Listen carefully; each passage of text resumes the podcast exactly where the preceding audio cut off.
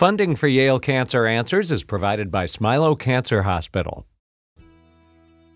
Welcome to Yale Cancer Answers with Dr. Anees Chagpar. Yale Cancer Answers features the latest information on cancer care by welcoming oncologists and specialists who are on the forefront of the battle to fight cancer. This week, it's a conversation about colorectal cancer with Dr. Laura Baum. Dr. Baum is an assistant professor of medicine and medical oncology at the Yale School of Medicine, where Dr. Chagpar is a professor of surgical oncology. So, Laura, maybe we can start off by you telling us a little bit more about yourself and what it is you do. Um, sure. So I'm a medical oncologist. Um, I'm also trained in um, palliative care.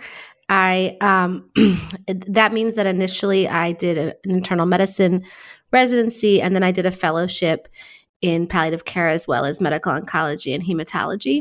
So I came um, here to Yale to serve um, at, in the clinic, taking care of patients with GI cancers, gastrointestinal cancers, which includes um, colorectal is the most common gastrointestinal cancer um, in the clinic. And I also see um, palliative care consults in the hospital. Okay. Well, let's let's uh, look at both of those uh, kind of segments of, of your career. But let's start with colorectal cancer, given that it is Colorectal Cancer Awareness Month.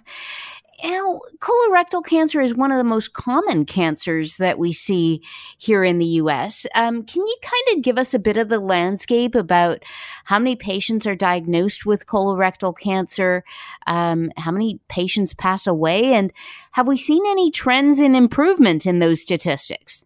I would say that uh, colorectal cancer, I, I believe, is the fourth most common um, cancer in the U.S. Maybe it's maybe it's the third. Um, it's it's one of the most common cancers we do see. Um, I think it's the fourth most common cancer and the third most common cancer death uh, in the United States. So the incidence, meaning how many people get colorectal cancer, uh, has has not significantly improved. In fact, we're seeing more younger people getting it but the uh, treatments and how long people are living with colorectal cancer um, has improved. So I think you know it's it, it's a complicated question. Uh, it's going in, in both directions all at the same time, um, but you know it is definitely one of the most common cancers, one of the most common fatal cancers, um, both in the United States. Um, just as far as numbers, I think um, about 8% of all new cancer cases in the United States are colorectal, um, and a similar about 8% of all cancer deaths. Yeah, I mean, I think part of the reason why colorectal cancer uh, perhaps is seen um, quite frequently is is two pronged. First, um, I think that there is general awareness of colorectal cancer, and and the second is that we have uh, screening modalities. So let's talk about each of those things in turn. You know, in terms of colorectal cancer, if people are going to be symptomatic, if they're going to present with symptoms, can you talk a little bit about what are the common symptoms that patients may present with uh, that leads to people wondering about a diagnosis of colorectal cancer?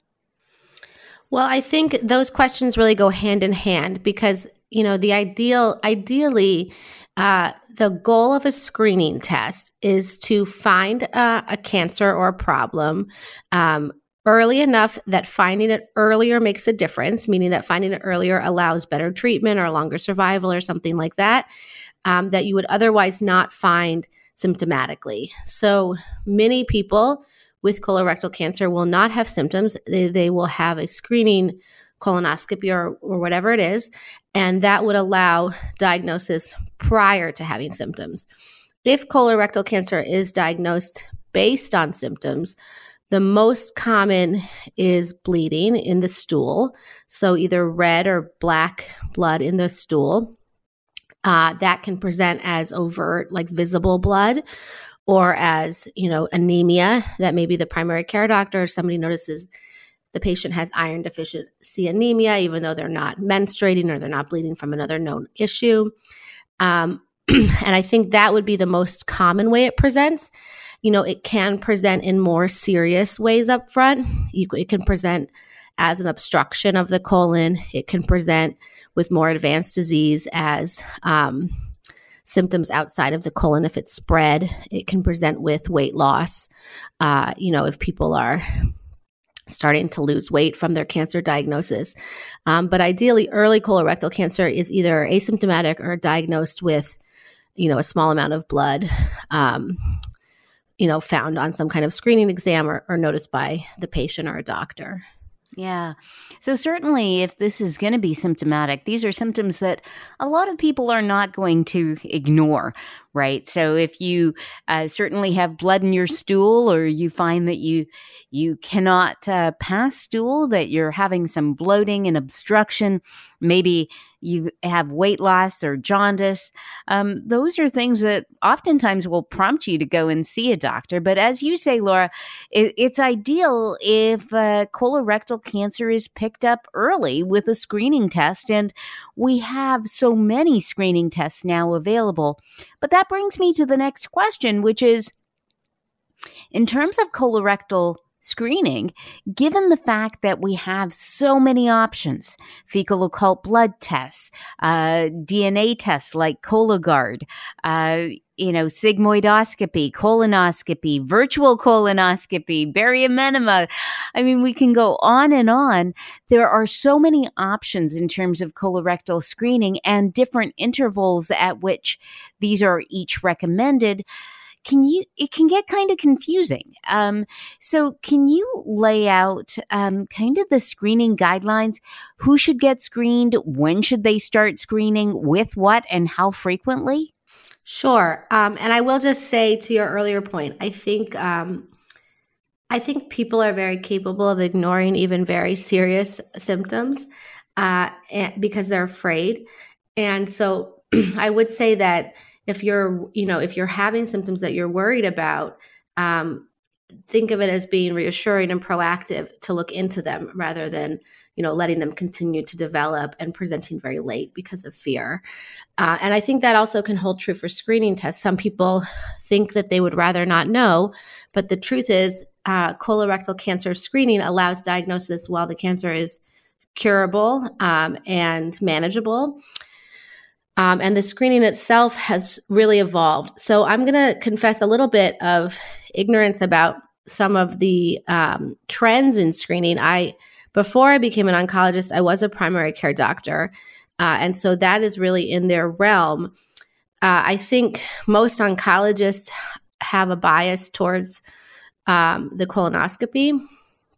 I think most physicians that I know use that as their sort of what they would get for themselves. It's the um, most evidence based colorectal cancer screening. Uh, it's done, um, if it's normal, it's done approximately every 10 years. Um, but I think a lot of patients have some, you know, fears about the bowel prep or having the colonoscopy done. And there's been this development of other options. So the most frequently discussed is the high sensitivity fecal occult blood testing. Um, that is a yearly test. It's very similar to the FIT test, which is, I think, also done on the stool. Uh, those are both done annually. Um, and the key, I think, is that it has to be followed up. You know, if it's negative, um, it has to be done the next year again. And if it's positive, it has to be followed up with some kind of more direct visualizing test. So it, uh, I don't remember the exact numbers, but some very large percentage of patients who get these FIT tests or these FOBTs mailed to their homes and, and do them don't necessarily follow through on having the colonoscopy afterwards.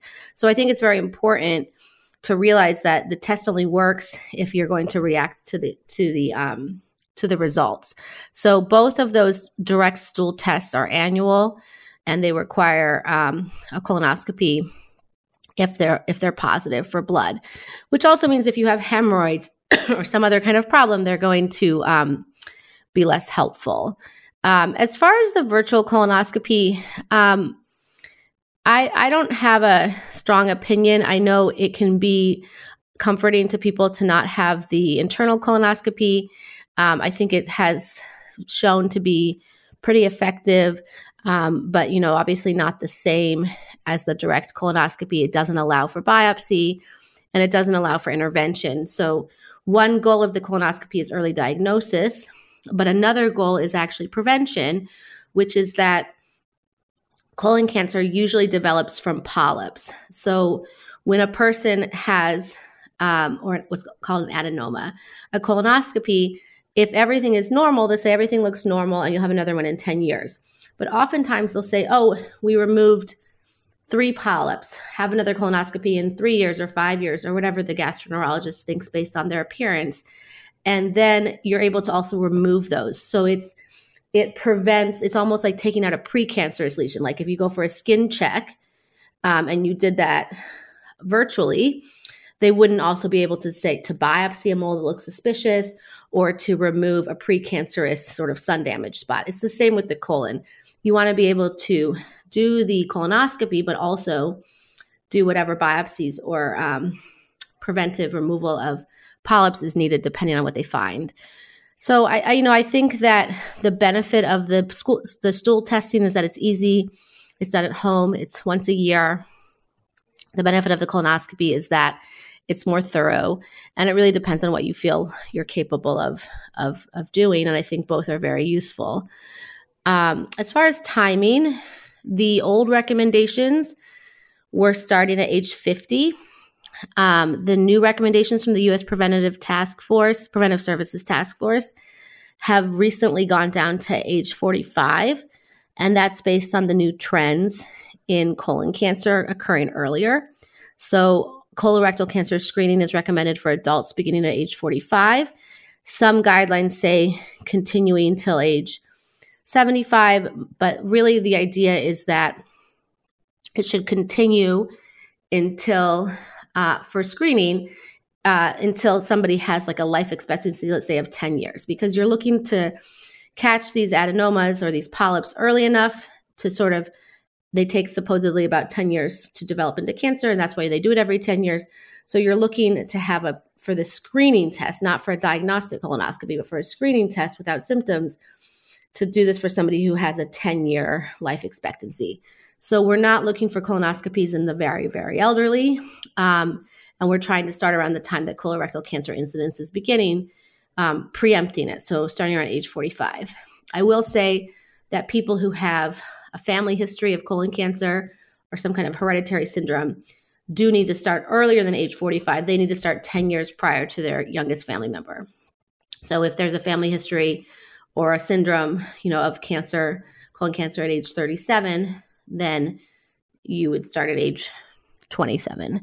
Um, and uh, that's sort of the idea of screening is that you're catching something early you're allowing early intervention to make a difference in both, in this case, in both prevention and um, treatment and prognosis. Yeah, such good information. Um, we are going to take a short break for a medical minute. When we come back, we'll learn more about colorectal cancer with my guest, Dr. Laura Baum. Funding for Yale Cancer Answers comes from Smilow Cancer Hospital where their cancer genetics and prevention program includes a colon cancer genetics and prevention program that provides comprehensive risk assessment, education, and screening. SmilowCancerHospital.org.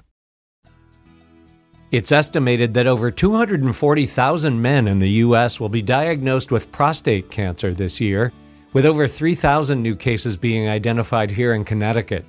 One in eight American men will develop prostate cancer in the course of his lifetime. Major advances in the detection and treatment of prostate cancer have dramatically decreased the number of men who die from the disease. Screening can be performed quickly and easily in a physician's office using two simple tests a physical exam and a blood test. Clinical trials are currently underway at federally designated comprehensive cancer centers, such as Yale Cancer Center and at Smilow Cancer Hospital, where doctors are also using the Artemis machine which enables targeted biopsies to be performed. More information is available at yalecancercenter.org. You're listening to Connecticut Public Radio. Welcome back to Yale Cancer Answers. This is Dr. Anees Chagpar, and I'm joined tonight by my guest, Dr. Laura Baum. We're talking about the care of patients with colorectal cancer in honor of Colorectal Cancer Awareness Month. And right before the break, Laura, you started talking about, we were talking about screening and the whole plethora of screening tests that are out there. You had mentioned that the USPSTF has moved the age down to 45 to start screening. Um, and certainly that can be even earlier if you have a family history of a colorectal cancer syndrome. So you want to start screening 10 years younger than the youngest person in your family got diagnosed, which leads us to the next question, which are are there other risk factors aside from family history that put you at increased risk of colorectal cancer? So often I find that patients are always asking, like, what did I do? You know, is this caused by smoking or alcohol, red meat, smoked meats, uh, fat, uh, all of those kinds of things? Can you talk a little bit about risk factors? Sure. So I think the answer to that question is yes. It's caused by everything you said. Um, but the more important thing, I think, is that so often when people are facing cancer and they're asking, What did I do? Um, that's to me, that's like an existential distress question, you know, a feeling of guilt and stigma. Um, a sense of the unfairness of it all. And I, I will say that it, it is very unfair and unpredictable. There are many people who eat high fat, smoked meat, red meat diets and drink a lot of alcohol and um, are sedentary and don't develop colorectal cancer. So I think it's very important to sort of think of this as um, once you're facing the disease, to think of this as something. Um, you know that's that's not your fault that's not stigmatized in that sense um, as far as preventing colorectal cancer though uh, it is um, aside from family syndromes it is also associated with um, a lot of those things we just mentioned, particularly alcohol and obesity contribute to um, colorectal cancer. Uh, as does um, you know the idea concept of a low fiber diet sort of having a less healthy gut biome uh, interestingly and i this isn't super relevant to a lot of our younger patients um, but long histories of starvation and deprivation also contribute to colorectal cancer. Um, for example, um, survivors of the Holocaust uh, in Nazi Germany have very high rates of colorectal cancer. You know, the other thing that you had mentioned right at the top of the show, though, was that while the incidence of colorectal cancer is um, quite high, that we're, we're making strides in terms of increasing longevity um, after a colorectal cancer diagnosis. So, can you talk to us a little bit more about? Why that is? I mean, part of it might be that we're catching more colorectal cancers earlier with screening, like we talked about. But Another might be advances in treatment. So, can you talk to us a little bit about where the state of the science is there? Yeah, it's definitely both. So, catching cancer earlier allows for curative intent treatment, and the state of the science has significantly improved there as well. You know, sur- for colon cancer, that means surgery and likely chemotherapy. Um, subsequently afterward in order to make sure that there's a higher rate of cure. For rectal cancer, it means chemotherapy and radiation, um, sometimes even without surgery, but generally um, you know, with a surgery as well. And that has improved, right? Those cure rates of early stage colon and rectal cancer. The long term cure is improving. We're really perfecting the science there of even now starting to think how do we not overtreat people? How do we treat somebody with a stage, earlier stage colon or rectal cancer in a way where they're going to have the best long term survivorship with the least complications and the least surgical complications, the least radiation complications um, the least chemotherapy complications. So that has improved significantly. And then for patients who are being diagnosed with advanced disease, um, there's like a new, you know, the National C- Cancer Institute says survivorship starts from diagnosis. There's this concept of metastatic survivorship, which some people find controversial. I don't love it, um, having followed a lot of patients with metastatic disease on social media. Um, I think some people like it, some people don't. But the idea is that you can be living with advanced cancer um, for some amount of years. And that's certainly true in colon cancer. Unlike a lot of other gastrointestinal cancers, pancreas cancer, and so on, colon cancer is becoming a disease that, even diagnosed in stage four, metastatic without surgical options, people are living for several years, um, making it through initial chemotherapy, second line chemotherapy, third line chemotherapy. Uh, just yesterday night, for example, here we were reviewing the results of the uh, Gastrointestinal Annual Society of Clinical Oncology um, abstracts, which showed some real movement even in third and fourth line treatments. You know, patients living several several years um, after diagnosis. So, just a, a, quick question: Why don't you like the term survivorship? That was a, a bit. I like the term survivorship. I I personally ha- know it's very controversial. This idea of calling yourself a a metastatic survivor or an advanced cancer survivor. Um, some people love this; they find it empowering. The idea that survivorship starts from diagnosis, and even though they have a terminal diagnosis, they are living um, with advanced disease and they're a cancer survivor, that they're surviving cancer for the two or three or however many years they're, they're with us. And I think some people, and a lot of this is coming out of the breast cancer Twitter world, uh, feel that it's a completely different experience to have a terminal diagnosis, regardless of the fact that you're living longer with it, uh, and that it minimizes or um, doesn't fully encompass their experience because even though they have quality of life and they're living with advanced cancer, um, they know that they are going to die from that cancer and they find it disingenuous to call themselves a cancer survivor. So I think both perspectives are really valid. Um, it really depends on the person and the patient sort of centered perspective on that. Um, I have personally been using the term living with advanced disease. Um, more than saying somebody is a metas, metastatic survivor. There's a bunch of different terminology for it um, for people who are sort of you know on chemotherapy for the rest of their life and going to die of their um, cancer eventually. Yeah.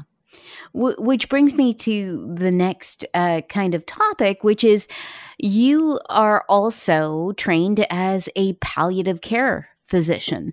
And I find so often that um, for some people, that concept of palliative care is really scary um, because they equate it with, I'm going to die, and my care team has given up hope on me. Can you kind of speak to that? I think a lot of people don't understand what palliative care is. Um, and what we're trying to tell people is that when you are living with advanced disease, you have a lot of good years left. Let's say um, you may still need extra support. So, palliative care can start early on in a cancer diagnosis to help with prognostic, understanding their prognosis, with treatment decision making, with an added layer of support, um, with spiritual support, with pain and symptom management. Or palliative care can come in later and really be helping with end of life questions. Palliative care is very much a spectrum. It's given with cancer treatment. Um, it's given, uh, you know, while curative intent therapies are being pursued, pursued if there's a lot of um, needs. So I think it's it's really a spectrum. It includes hospice. You know, palliative care. Hospice is part of palliative care, but it's not the same. And I, I think a lot of patients think um, when they hear palliative care that it's like a bridge to hospice. And that can be intimidating. Um, a lot of national surveys on perception have shown that, for example, with hospice, it's very popular. It has a very good reputation. People think very favorably of hospice for other people. So they have a very positive idea of it, but they don't think that it should be for them. And so I think the idea of palliative care is that it's not just end of life, it's not just hospice. Um, and using palliative care only as sort of a bridge or a mini hospice does a disservice to patients who might benefit from it earlier on in their treatment or with support issues, that kind of thing.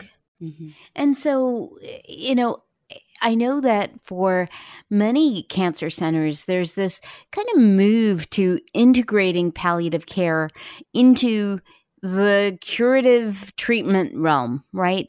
Um, so, uh, this idea that palliative care can actually start at diagnosis perhaps um, as you know that extra layer of support, maybe in a more secondary role to the curative oncologist um, that kind of can grow over time as needed. With you being um, having two hats in the same person, um, do you find that that is uh, a more seamless transition uh, for you with your patients? I don't know. I, I think, um, well, first of all, I would separate palliative care from diagnosis from palliative care with curative intent. I think a lot of times when we talk about palliative care from diagnosis, we do really mean for patients diagnosed with advanced disease and to allow that gradual transition where the cancer doctors play in a larger role and eventually the palliative care doctor will play the larger role.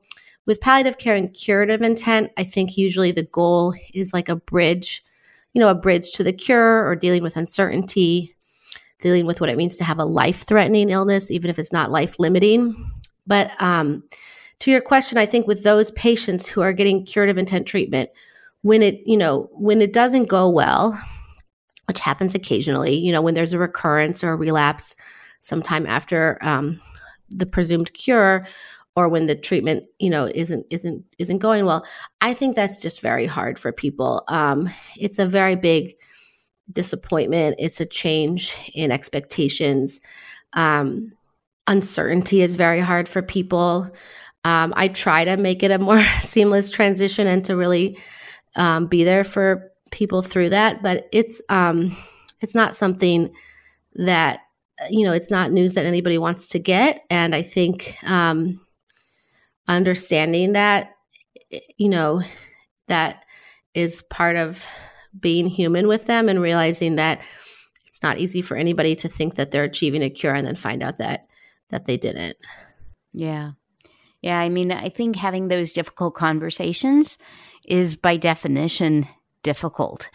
And and so you know in palliative care teams, there's often multiple people who are well trained to have those conversations and and deal with various issues that come up whether it's physical symptoms or you know the emotional burden or the financial burden or the existential spiritual crises that that people are having.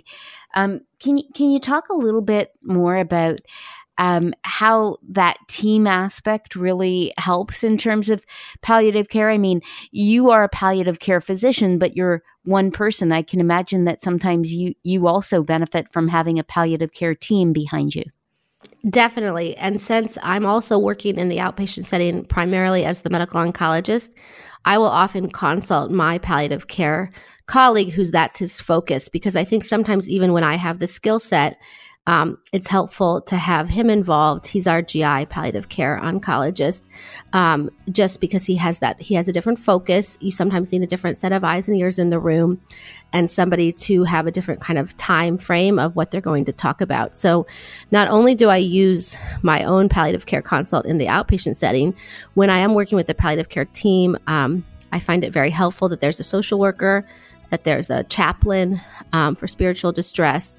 Um, at other institutions, I think they'll have sometimes an art therapist or, or various different people can be a part of the palliative care team. Dr. Laura Baum is an assistant professor of medicine and medical oncology at the Yale School of Medicine. If you have questions, the address is canceranswers at yale.edu, and past editions of the program are available in audio and written form at yalecancercenter.org. We hope you'll join us next week to learn more about the fight against cancer here on Connecticut Public Radio. Funding for Yale Cancer Answers is provided by Smilow Cancer Hospital.